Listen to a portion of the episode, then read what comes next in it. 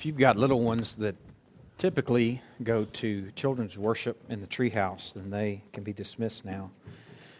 You don't have to um, have them dismissed, but.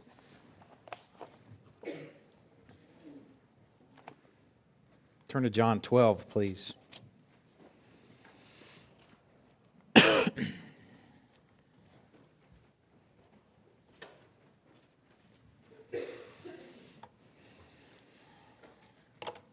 Let me pray.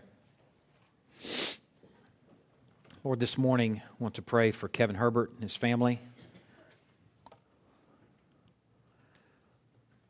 Lord, I pray that Kevin is beholding as he engages you in the Word, as he is about the agonizing and wonderful work of shepherding and eldering and pastoring. Lord, I pray that you are giving him a wisdom and a wonder in the Word that is overflowing, first of all, into his life and inv- invading every area. And he's growing more and more captivated with you. I pray that that is spill spilling over into home. Pray that his marriage and his family life is a uh, little micro earth with a micro gospel being lived out in the way that he loves his wife, in the way that his wife loves him and follows his leadership. Lord, I pray that that people, the Ridgecrest Baptist Church people, are growing in wisdom and wonder and worship, and pray that we are teammates in a shared ministry and never in competition, and pray that we are our fellow worshipers. Pray that this church will uh, serve as a complement to what you're doing in and through that church, and that you'll make for a robust, salty, bright, aromatic people in this community through the complement of churches that are represented here. Lord, I pray for um, intangible partnership that uh, might take place in cubicles and warehouses and neighborhoods to where we're shared worshipers. With the Lord, this plenty enough to uh, share. And a commission that's a wonderful privilege. Lord, in these next few minutes, I pray for this people. I pray for myself. I pray for a sweet privilege. I thank you for a sweet privilege of preaching newly and engaging the word newly and sharing it and exposing it. Lord, I pray for this people for a, um, an arresting engagement of your word that leaves us different, that leaves us beholding and captivated. Lord, I pray that you will guard us from just going through the motions, getting church on. Pray that you'll guard us from being a people that are just um, bringing you sacrifices and not bringing you a heart with affection. I pray that you'll guard us from being a people that are void of adoration, but that you will awaken that in us and create that in us. Arrest us with the uh, sweet glory of you and your Son. In Christ's name we pray. Amen. I feel like I've got a job this morning of herding cats in preaching on where we're going this morning. I um, I feel like kind of in some ways that what I'm doing is passing out soup to you, but we don't have any bowls. You just have to kind of hold it in your hand. And um, obviously, you can appreciate with those images that likely you can appreciate that where we're going in these next few minutes is into a real intangible place, a place that is not. Um, I've preached on it some as it's come up in John, but I feel like I'm a kindergartner in this. And if you've ever heard kindergartners talking to each other, that may sound a little bit like these next 30, 40 minutes or so we spend together. And really, it is going to sound like a kindergartner giving the depth and gravity of what we're about to engage. But we'll do the best we can as kindergartners together to engage it with uh, childlike faith and ask the Lord to reveal to us what He's about in this passage. And John chapter 12, verse 44, it's really a few verses here through 50 that we don't really know where Jesus was when He was speaking this, when He were saying these words. We don't know who the audience was. We don't know the circumstances. It's just kind of a weird insertion here in John chapter 12 and the context doesn't tell us a whole lot other than John wanted it to be here and that it happened. We don't know when it happened, but Christ said these words. So we know these are from the these words are from the mouth of our Lord. And the way this passage begins is really the place that's kind of stopped us down and slowed us down from really breezing through it. The passage in verse 44 begins, and Jesus cried out. When the one who scooped the oceans and piled up the mountains and buckled the belt of Orion and clustered the Pleiades, when he cries out about something, I think that we can stop for a few Sundays and engage and consider what he might be saying. Albeit a herd of cats. So this morning we're going to engage it. Last week we began to engage this passage, this urgent cry from Christ. And last week he showed us that in this passage, these two verses, 44 and 45, whoever believes in me believes not in me, but in him who sent me. It's not a terminal belief. When you believe on Christ, it doesn't stop right there, it's going beyond him to the Father. And whoever sees me sees him who sent me. What we considered last week is that to see Christ is to see the invisible God. And that that's worth crying out about. Even if at first blush we look at it, we go, okay, well, I don't really get that. It doesn't really mean a whole lot to me. But when we considered last week that God is white hot holy, that to see his face, nobody can live and see his face. When we consider this, white hot holy God is revealed explained, and described in the person of Christ, then we go, okay, now I understand why you're crying out. Now I get it. Considering the white hot holiness of God and the godness of Christ, I'm amazed that Mary just didn't spontaneously combust when she was carrying him in the womb. I'm amazed that a stable with cows in Bethlehem didn't just explode on Christmas morning because of his holiness. That Galilee, that Judea, that Jerusalem were not consumed by just his mere presence. That is a miracle as far as I'm concerned. This Christ, what we considered last week, is that he explains the inexplicable, he describes the indescribable, he reveals the invisible God. He cries out because this matters. This has everything to do with worship. Today, we're going to consider the second diamond of this urgent cry. Look at the passage again. Jesus cried out and said, Whoever believes in me believes not in me, but in him who sent me, and whoever sees me sees him who sent me. I hope that you can appreciate the tempo of those two verses, that they sound a lot like. And the similarities there are on purpose because what you need to do is connect verses 44 and 45 to appreciate that those are saying the same thing. That to believe on Christ is to believe on the one who sent him. And to see Christ is to see the one who sent him means that believing is seeing. That's worth crying out about. And to appreciate the difference between seeing and what is meant here, I want to introduce you to a new word. It's kind of an antique. I like antique words because they're different. Seeing could be as common as, hey, I saw Amy Wade driving around town this week in her little white Honda Civic. Honda, whatever that is, CRV. Or I saw the kids eating breakfast this morning. Or I can see you right now sitting here looking at me beyond this spotlight.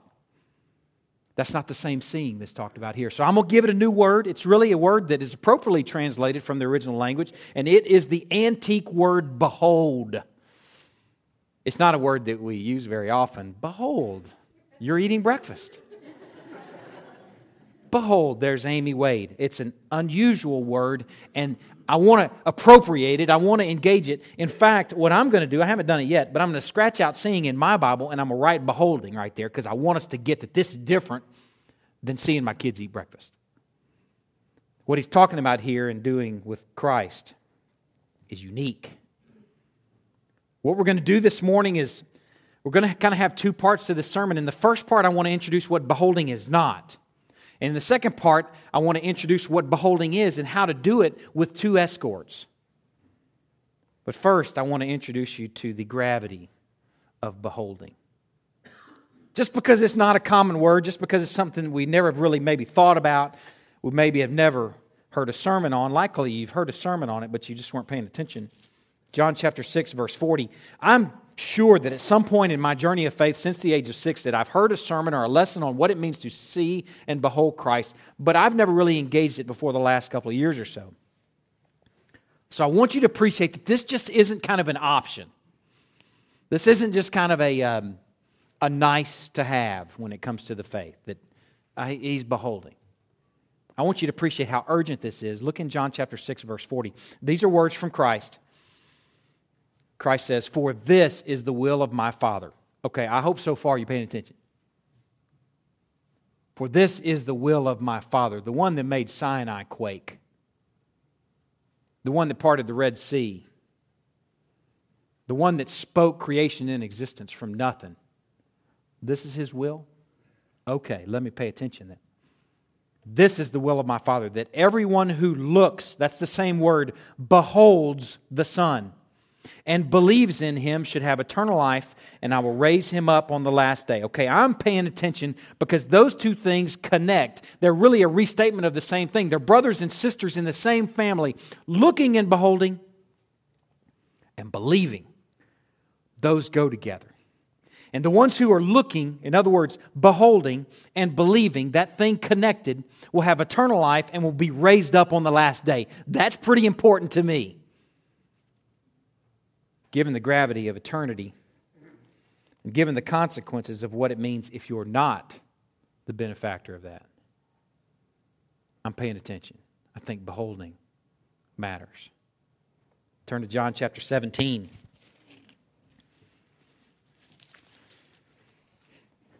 John chapter 17 is a prayer from Christ praying for believers over the ages. Not, for, not just for his disciples then and there, but he's praying for you and me. Sometimes I bet that you get a letter from the staff or one of the elders that they're praying for you. And I, I hear from you at time, from time to time that, hey, that means something to me. I appreciate that. And sometimes I get an email or a letter from one of you saying, hey, I'm praying for you. That means a lot to me. Read what we're about to read as if Christ sent you that letter. I'm praying for you. I'm asking my Father for something. The gravity of what He's asking for would hit you that this is pretty important. And listen to what He prays about it. Chapter 17, verse 24. He says, Father, I desire that they also put your name in there. Put the believers at Crosspoint Fellowship in there. Father, I desire that the believers of Crosspoint Fellowship, whom you've given me, may be with me where I am to see my glory that you've given me because you loved me before the foundation of the world, to behold my glory. I think beholding is important. Beholding and believing go together as one family of faith, of true faith, and that that is what is, is involved when salvation is to come about. And then this here in this prayer, Christ is praying for us that we will behold his glory. I think beholding, however a herd of cats it may be, I think it matters. So I hope I've arrested you with the gravity of it, but you may still be thinking, which is where we're going in the next few minutes, well, what is it? Okay, this herd of cats, what is it? If this thing, beholding, is believing, and if believing is salvation, I want to know what beholding is. First, I want to introduce you to what beholding isn't. Beholding is not behaving. Beholding is not behaving. I feel like as I'm pastoring, both here and at home, as I'm a shepherd at home, I feel like as I'm teaching and preaching each week on Wednesdays and Sundays, I feel like that I'm walking across uh, along the edge of a cliff. Christy and I, years ago, we went to a, a national park called Zion National Park. And there's this thing called Angel's Landing at Zion National Park. And it's, it's, it's this, this ridge that goes out into this valley that has sheer cliff on each side. And there are spaces along this Angel's Landing that are no wider than this center aisle, with a couple thousand foot cliff on either side of you and there's kind of like a little chain that you can hold on to. It's a frightening experience. And I feel like, in some ways, as I'm teaching and as I'm preaching, that I'm walking along that cliff. Because as I preach on holiness, as I preach on walking in a manner worthy of the gospel, as I try and teach my children to live like you bear his name, I realize that as I'm walking along the edge of that cliff, that I am a breath from misunderstanding all of it so that it's no longer the faith at all it can become a behavior message rather than a beholding message. Think about this for a moment. If you were to do a poll and ask people, what does it mean to be a Christian? You'd probably get kind of a, a list of negative responses, of, of don'ts. Some of those don'ts don't drink, don't smoke, don't cuss. In some cases, don't dance. A little list of no's that as I consider that that's the mindset of some people about what it means to be a Christian, a good Christian, is you don't drink, don't smoke, don't cuss. That's a behavior message. And what I realize as I hear that, I think that's a, a Christianity that's not worth forsaking all. If that's all the faith is, I pass. If that's all the faith we present to our community, well, no duh. No thanks. You ask the same question, you're going to get a list of do's too. How many people believe that being a good Christian means that you read your Bible, you pray, you fellowship with other Christians, and you go to church? If we were to do a little poll, that would be most people, and that may be most of us. That is not what it means to believe and behold Christ. Beholding is not behaving. The faith is so easily reduced to a regimen of do's and don'ts. We don't realize it, but we will slip off the cliff in that. We are off the cliff altogether when it's just a regimen of do's and don'ts. We will slip off the cliff of true faith to a whole nother gospel. We go to a whole nother place with us as a performer and no longer a worshiper. And in that place, works is at the center. And we are not under works anymore, guys. We are under grace. This regimen, this do's and don'ts regimen, this behavior sort of Christianity becomes a God in and of itself. And guess what? It is not a saving Christ. That gospel is not a saving gospel. It's important to realize that we are prone to this. And I think what might be behind this sort of mindset this behavior sort of Christianity, what might be behind it is our tendency to kind of look for the minimums. I used to do it in school. When I was in school, I got a syllabus from a teacher. I'm like, okay, what's the least I have to do to satisfy this teacher? Okay, I kind of like making B's. You know, C's just, I'm, I don't, A's is not that important to me. Give a B. I'll be satisfied with a B. What's the least I have to do to satisfy the teacher to where I make a B? That is so built into us what is the least I have to do to keep you off my back, mommy and daddy? What is the minimum that I have to do to stay out of trouble? We can so treat God like that. And before long, we're not beholding, we're behaving. We do this with our teachers, we do this with our parents, and we can do it with our God. And while we might be behaving with that sort of mindset, while we might be meeting the minimums, that is not beholding. That's behaving. Turn to John chapter 6. I'm going to show you an example of two groups of people. Well, one is just one person, and then a group that wrestled with this sort of mindset. What do we have to do to make you happy? Where's our syllabus? Give us the details. What do we do to have to, what, what do we have to do to please God? Here's an example in John chapter 6, and I want you to see Christ's response in both of these occasions. You're going to see what man is prone to, you're going to see what we're prone to, and you're going to see what Christ's response is, and this is going to point us toward what it means to behold. Jesus has fed the multitudes in John chapter 6. He walks across the Sea of Galilee toward Capernaum, high step in the high seas. He gets across the other side, and this crowd that followed him around in verse 25, they found him on the other side of the sea, and they said to him, Rabbi, when did you get here? What they really mean is, How in the world did you get here? We didn't see you walking around the edge. And Jesus answered them, He said, Truly, truly, I say to you, you are seeking me not because you saw signs, but because you ate your fill of loaves, your stomach, your stomach has led you here. Do not labor for food that perishes, but for the food that endures to eternal life. What is that food? That's the question. And he's about to answer that question. That food that endures to eternal life, which the Son of Man will give you, for on him God the Father has set his seal. Now, here's the syllabus question.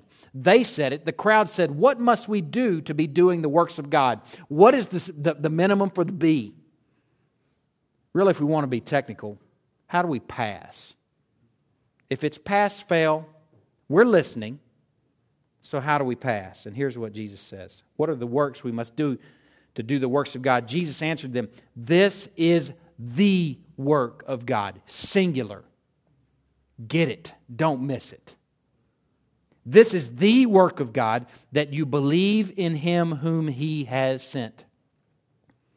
So, if believing is beholding, then our work, what we are to be about, is beholding.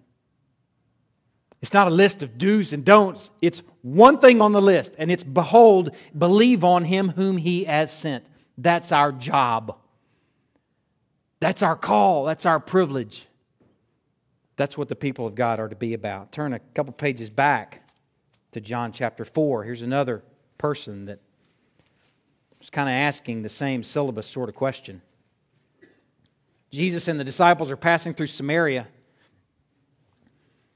and they're thirsty and hungry, so they stop at a well outside of Samaria and, and um, the disciples go into town to get some food, and Jesus is sitting out by a well and he's talking to this woman and he asks her for a drink and they kind of have a dialogue that goes back and forth and by verse 19, she recognizes she's talking to a man of God. She doesn't understand who he is yet. But in verse 19, she recognizes hey, this is an authority. I might be able to kind of find out some scoop here on what's on the syllabus in terms of pass and fail. So in verse 19, the woman said to him, Sir, I perceive that you're a prophet. Our fathers worshipped on this mountain, but you say that in Jerusalem is the place where people ought to worship. Where's the temple supposed to be, Jesus? That was her question. I want to make God happy. I want to pass. I want to behave. So just tell me where to worship. And here's what Jesus responded Jesus said to her, Woman, believe me, the hour is coming when neither on this mountain nor in Jerusalem will you worship the Father. You worship what you do not know. We worship what we know, for salvation is from the Jews. But the hour is coming and is now here when true worshipers will worship the Father in spirit and truth. For the Father is seeking such people to worship Him. God is spirit, and those who worship Him must worship in spirit and in truth. Point of that is He's looking for worshipers, not practitioners. He's looking for beholders, not behavers. I was thinking this is a dangerous illustration, but I've never that's never really scared me before. So here we go. Veggie Tales. You know that I've mentioned Veggie Tales often. Uh, these are our videos, by the way, that we have at home. I want to preface all that. Luke watched the Veggie Tales video, or Daniel did, day before yesterday. I think Luke joined in at some point. Veggie Tales. You've heard me refer to this before if you've been here for a period of time, but oftentimes I refer to Veggie Tales as their treatment of the Old Testament stories kind of topically, with a message that's void of God's redemptive character and frighteningly void of grace and mercy and cross and Christ. Where is it? I don't know where it is, but here's kind of a collection of the four that we have here. Lessons, really, that are on what I would say are on morality minus the Christ. Here's one. Whether you're a king or a kid, God wants us all to think of others first. Don't miss all the fun in King George and the Ducky. Okay, there's one. Kids of all ages, here's another one. This is uh, Josh and the Big Wall. Kids of all ages will learn a lesson about obedience in this hilarious retelling of the classic Bible story, Josh and the Big Wall. Okay, here's um, Veggie Tales Lord of the Beans. It's a tale of good versus evil with beans. Okay, right there. And then here's another one. Veggie Tales, God wants me to forgive them. God wants me to forgive them contains two fully animated stories that teach children a biblical perspective on forgiveness. Yet there's no mention of the cross, there's no mention of grace, there's no mention of mercy, there's no mention of my Jesus in here. I'm not condemning all Veggie Tales, but I'm telling you that we can teach our children moral things without teaching them to worship. We can teach them to behave without teaching them what it means to behold. We can bring up a bunch of children that are well behaved that don't know what it means to worship. They don't know why we're supposed to well behave, be well behaved. They don't know why we're supposed to live in a manner worthy. They just know we're not supposed to be selfish. And we're supposed to forgive other people. We don't know why. We don't know where that forgiveness comes from. We don't know where the model for forgiveness comes from because this is frighteningly void of Christ. So I'm not saying throw all your veggie tales out. We're not going to. But I tell you what I am going to do. If my children, if I prop them up in front of the TV and put on this video, I'm going to make sure that I round it out with an explanation. I'm going to round it out with an explanation say, okay, now that the video is over, let me open my Bible and show you what real forgiveness is. Let me show you. See, the message in these is that we can make God happy by our performance.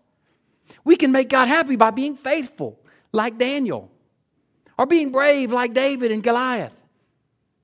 And we've got to round that message out, people. When our children, we got to teach them that no, you cannot make God happy. That's why we need Jesus. That's why we need the blood of Christ. And what makes God happy is believing on Him whom He has sent and beholding that Jesus, not, be, not just behaving. Some of the nicest people I know are pagans.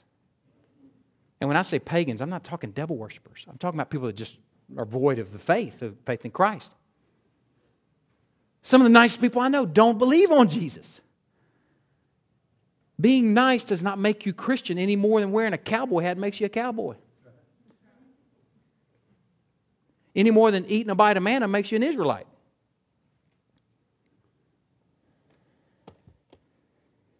I'm not condemning veggie tales. I'm just encouraging you to round it out with a desperate message on beholding. We can teach our children to be well behaved and never teach them to be worshipers. Beholding is not simply behaving. The reality is that if you're beholding, behaving takes care of itself. That's the crazy thing. When you teach and train to the heart, shepherds, when you're growing in wonder at home at the gospel and our Christ, behavior kind of takes care of itself over time. Now that we've considered what beholding is not, I want to consider how to behold with two escorts. The first escort is creation. Turn to Psalm 19. I really think there are only two escorts to beholding. Psalm 19 is a passage that will kind of introduce you to the first one. I introduced the first one because I think it's the lesser of the two. Although powerful, it's the lesser of the two instruments to escort us into beholding. Psalm chapter 19, page 456 of your Pew Bible. The heavens declare the glory of God, and the sky above proclaims his handiwork. Day to day pours out speech, and night to night reveals knowledge. I was traveling with, the, with my family recently. We drove up to Pittsburgh for an eye exam for Evan and Luke. And um, we drove over to over across Pennsylvania and then came through Gettysburg and then over to D.C. and down the East Coast. We stopped in Columbia, South Carolina, and then down to Georgia. We covered like 15 states in about a week and a half. And uh, we had a really neat time together. But one, one of the things that we did while we were driving, I was working on memorizing Romans. I, I, I'm, I'm about I'm into chapter two right now, but I was working on chapter one while we were driving. That's a great thing to do while you're driving, just memorize scripture if you have any sort of commute. But while I was working on that, Christy was working on Psalm 19 with the children. And they were memorizing this, so I was hearing it over and over and over again. The heavens declare the glory of God. The sky above proclaims his handiwork. Day to day pours out speech, and night to night reveals knowledge. And as I'm hearing that over and over again, it's kind of finding a little place in me over time. And we found ourselves in Columbia, South Carolina, with plans to go visit a place called Congaree National Park, Congaree Swamp. It's just outside Columbia. This swamp is an incredible place to visit. Christy and I visited there frequently before our children were born, and even after Evan was born. Luke wasn't born yet, so we hadn't done that then. But Congaree National Park is unique. It's one of the last remaining swamps of its kind in the world. And as if you've ever been in a swamp before, you know that swamps are full of cypress trees. It's got these just tremendous cypress trees that, you know, the roots of cypress trees, they form knees is what they're called, where the roots pop up out of the ground. And some of these cypress trees were so big that they just had hundreds of knees surrounding them, sticking up out of the swamp. Huge cypress trees. And then that, something else that makes this, that, that's not really that unique about a swamp, but what's mixed in with, this, with these cypress trees are these huge loblolly pine trees that are like almost the size of a redwood. Huge trees. And this swamp is really cool because you go out in it. First, you go to a visitor center, and then you go out on this boardwalk that's three or four miles long, and you can walk out through the swamp and experience this thing without being waist deep in mud and dealing with mosquitoes. It's really a cool time for us, uh, for has been for me and Christy over the years, and we had plans for bringing our, our, our kids there. And by the time that we unloaded out of the van, the complaints started. And you can imagine with a four year old, an eight year old, and a 10 year old, that, you know, a walk around the park, if it doesn't involve a video game, um, a ball or a bat, or a little puppy running around or something like that, that might be kind of hard to stomach. You know, so the complaint started after we got out of the van. We walked into the visitor center, and in the visitor center, there's a lot of that interactive stuff that kids like. So the kids were having a good time in there, and then we're like, okay, well, let's go walk through the park. And then the complaints really started. And we started out on the boardwalk, and we went about a quarter mile or so. Probably every quarter mile or so, there's a, a little bench set up there, a little wooden bench.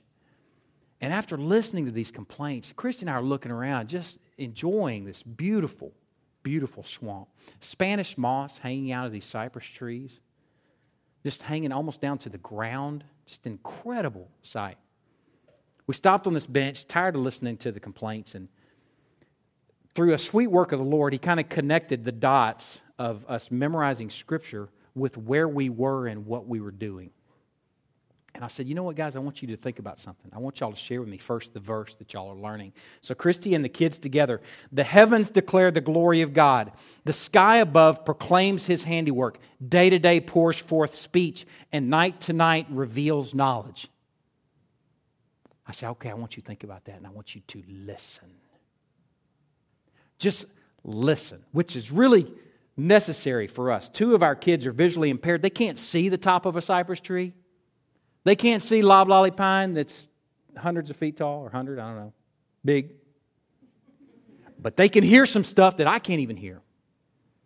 And we sat there as a family, the five of us sitting on a bench, one of the sweetest times I've ever experienced with my family together, and we worshiped.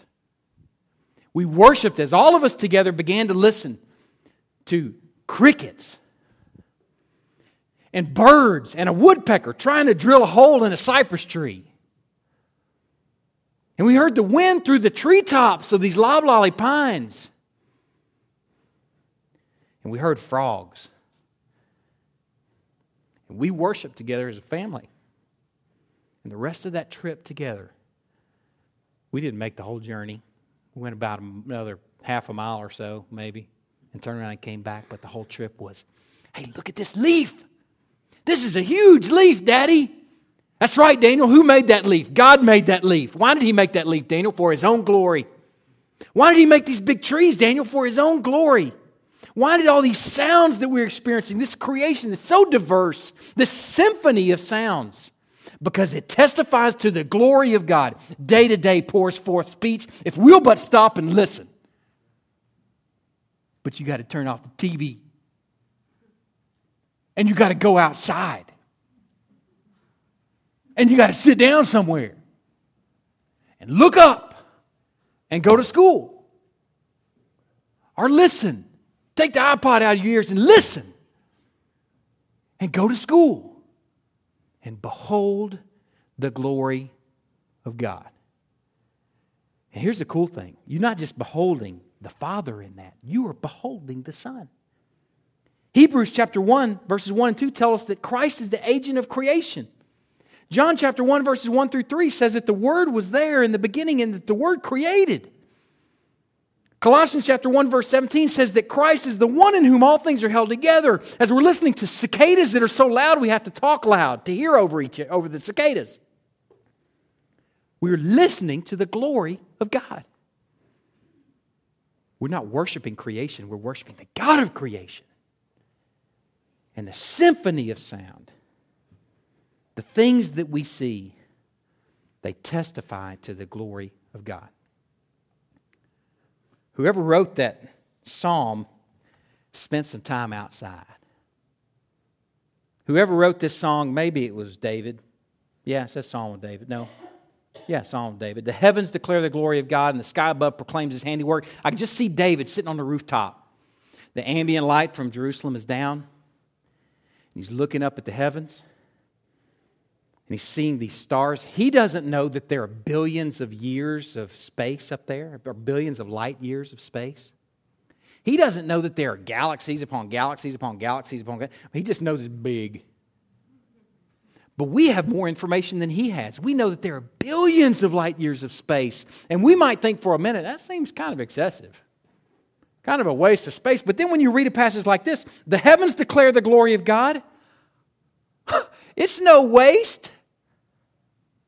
That infinite space full of stars and suns and moons and planets. If it's supposed to testify to the glory of God, it better be big. There's no wasted space there. And we could engage and enjoy this glory if we would but sit and go to school and engage it.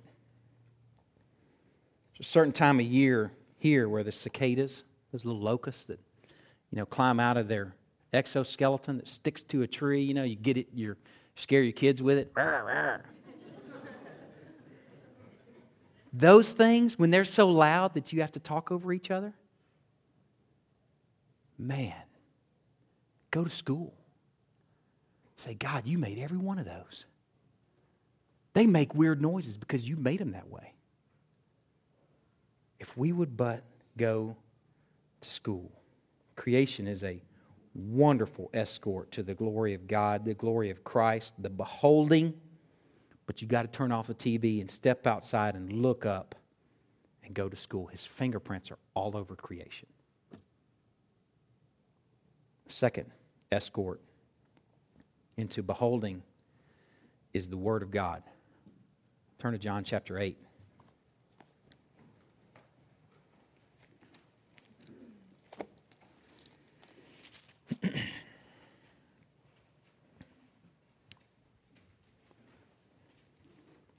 Thursday, this week, Thursday evening, Christy and the kids and I, yeah, I always get that mixed up, and me or I, Christy and the kids and I went to the symphony.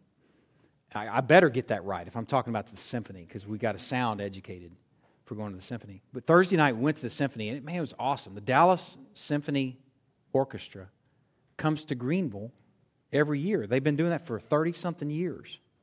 And we've lived here four years, and I, I, have never been. I think Christy may have gone before, but I was ashamed that I've never been because it's that good.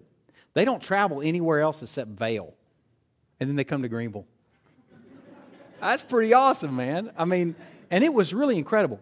With a couple of low vision kids, we, we take advantage of the privilege of sitting on the front row whenever we go to stuff like that, which is necessary, but man, it was awesome sitting right under this, this orchestra when they were going when they were playing Tchaikovsky and Schumann. If I'm not saying that right, some of you know who that is, then just forgive me. Some of you have no idea, so I'm safe. Schumann. We were at this symphony, and the second piece was from Schumann, 300 years old, something like that. There's this Russian cello soloist, cellist. Hope I'm saying that right. I'm revealing my ignorance about symphony, but I aim to learn. This guy named Yuri Anshelovich was playing. What they did is they took they brought this big box out. It wasn't big, it was foot high or so, and they propped him up on that thing. The guy's probably 70. They set him up on this thing. He's right next to the maestro. He's got the orchestra surrounding him. He's right in front of us.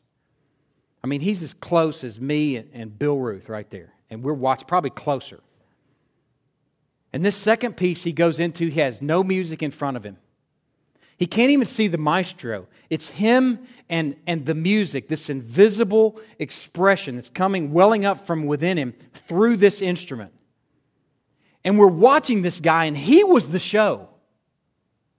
He was the show, this Russian, the guy that started playing at the age of nine, or his first concert was at the age of nine, is playing this thing without music because it's coming from in here.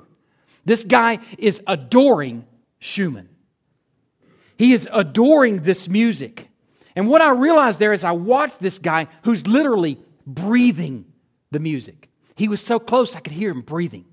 And he's going, his hands are going all over the place, and, and his breathing is in, in, in step with the music. And there are times where he'd stop breathing because the music would slow. And I'm like, breathe. and then he'd start breathing again because it's going fast.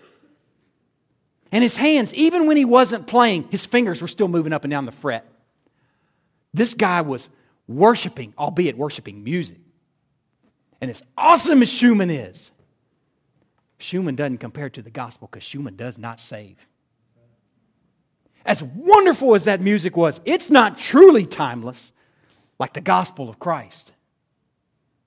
But as I was seeing this guy and watching this guy and considering this guy and his passion and his satisfaction with the movements, the crescendos, the allegros, the fortissimos, I saw his passion over the form and the context of it.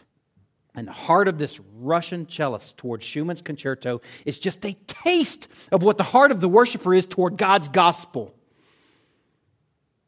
It's what it's supposed to be. Look at John chapter 8. Verse 30, Jesus has preached about being the light of the world. And verse 30, says, As he was saying these things, many believed in him. Our definition of being saved and salvation and things like that means that there you go, there you got it. They believed. But then he says, here's the character of the true disciple. He goes on, verse 31.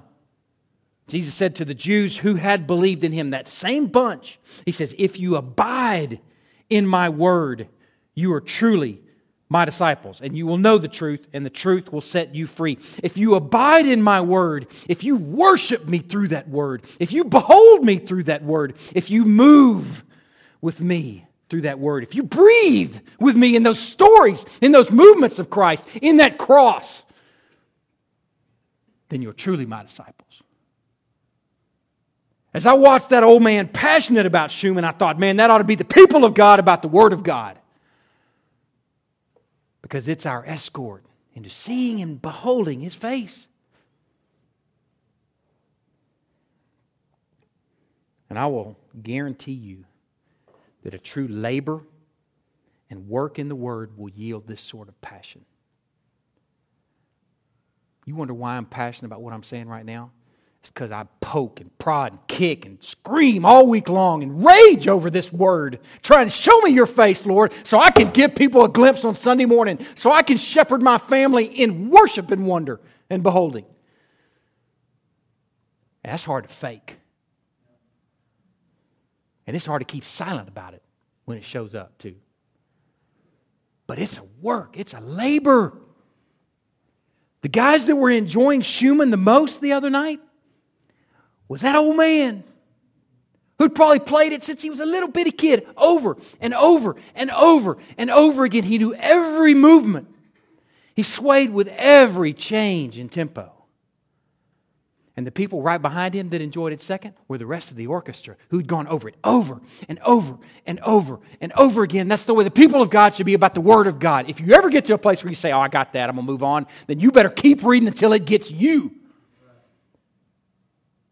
to where you're arrested with what you're seeing. Read a book of the Bible. Pick a book like Ephesians. Read it every day for a month and see if that book does not come alive. It's already alive. Really, all it's doing is wakening you. The Spirit will waken you to beholding through the Word. On the way home after the symphony, we were asking Daniel what he thought. Daniel, man, he loved Tchaikovsky. Man, it was uh, he was getting so excited. They have kind of this military martial sound that comes up during part of it, the sonata form. That's right.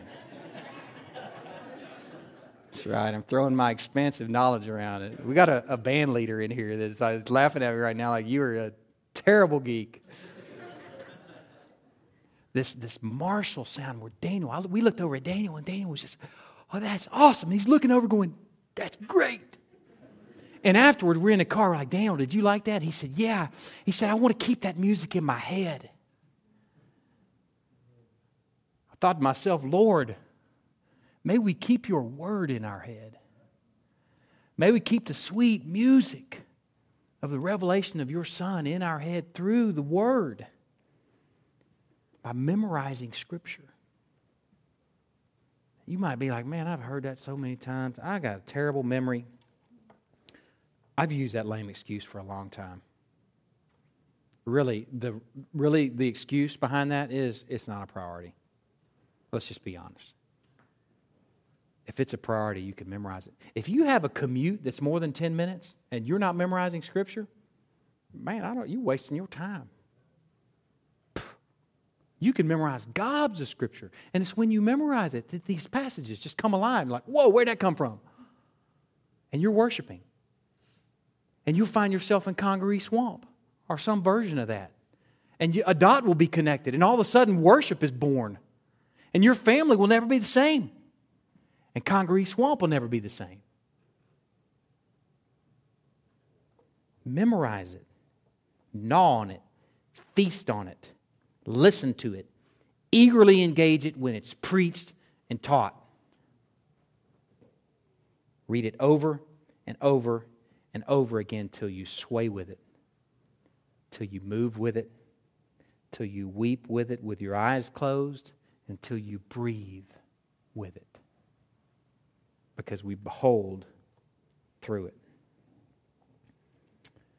Lastly, I want to encourage you how to handle these escorts. Turn to Psalm 33. I'll show you a couple brief Psalms.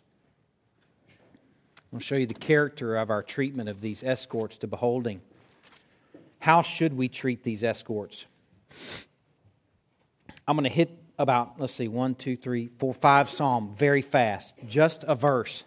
Psalm 33, verse 3, page 463 of your Pew Bible. Sing to him a new song. Sing to him a new song. Play skillfully on the strings with loud shouts. Psalm 96.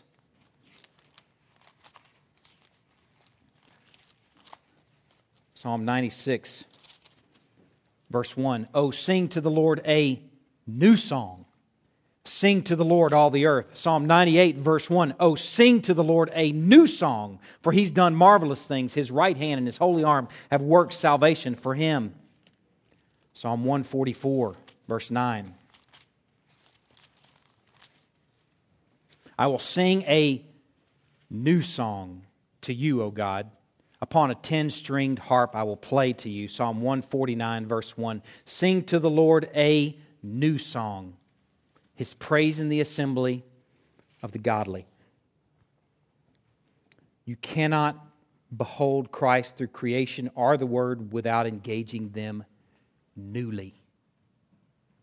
How the psalmist sings is how the believer, the beholder, beholds newly. You might feel like last night I got out and I went to school. Well, there's tonight. You might feel like I've read John 12 before. Well, there's tomorrow. Read it again. And let it keep on exposing the glory of God. And behold him with an ing. Every reference that I read about beholding and believing are all present tense. They're participles, verbal nouns. That's like you with an ing. Believing. The believing one is the beholding one. It means that it's a present tense thing. You can no more rely on yesterday's beholding than the Israelite could rely on yesterday's manna. You might know the story of manna and quail for the Israelites. They could only gather as much as they could eat in that day, except for the Sabbath. They could ga- gather an extra portion so they wouldn't have to get out on the Sabbath. And that's a sweet picture of what it is for us for beholding. We have got to behold today. The memory of the day that you surrendered your life to Christ may be sweet, but it's old manna. You can't behold on that today. You got to behold him today. A recollection, a recollection of some experience with Christ years ago may be sweet, but it's old manna. Where's your manna today? Where's your beholding today? It's present tense. A marriage cannot survive on the memory of the wedding day. Think about that. And you cannot characterize the beauty of a marriage by how it was on the wedding day. In fact, there's some wonderful wedding days that didn't last very long. And there's lots of beautiful marriages that had a pretty lame bubblegum ring wedding. Beholding is today. And just like a rich, beautiful marriage is made up of hand holding and face to face eye contact conversations and dates and romance and true enjoyment of each other. Just like a sweet marriage is made up of that, beholding is made up of a today thing. The minus the romance, but adoration, enjoyment, beholding, savoring, and you got to work at it. Trust me. Just like a good marriage, you've got to work at beholding, but not for the reason of meeting the minimum. Honey, what do I have to do to please you today? If I said that to my wife, what's the minimum I have to do to satisfy your expectations of me today? Would you call that a beautiful marriage? What's the minimum I have to do to get by? A beautiful marriage is going to be how can I adore you today? How can I be your best friend today? How can I walk with you and experience life together today? That's the character of the beholding one and the believing one. It's out of true enjoyment and a desire to love newly.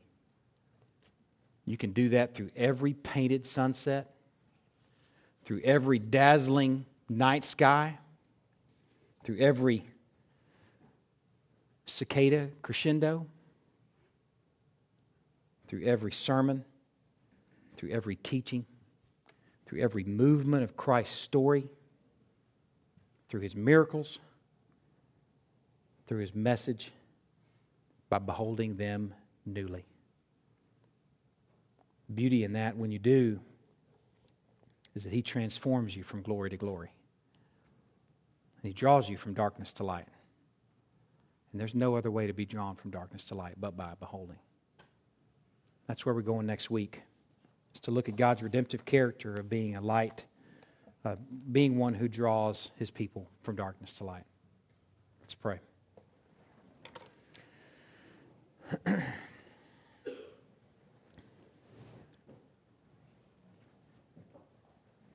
Lord, I confess and uh, actually enjoy the fact that I'm a kindergartner in this because there's so much left to learn. And there's such a sweet journey in front of us. And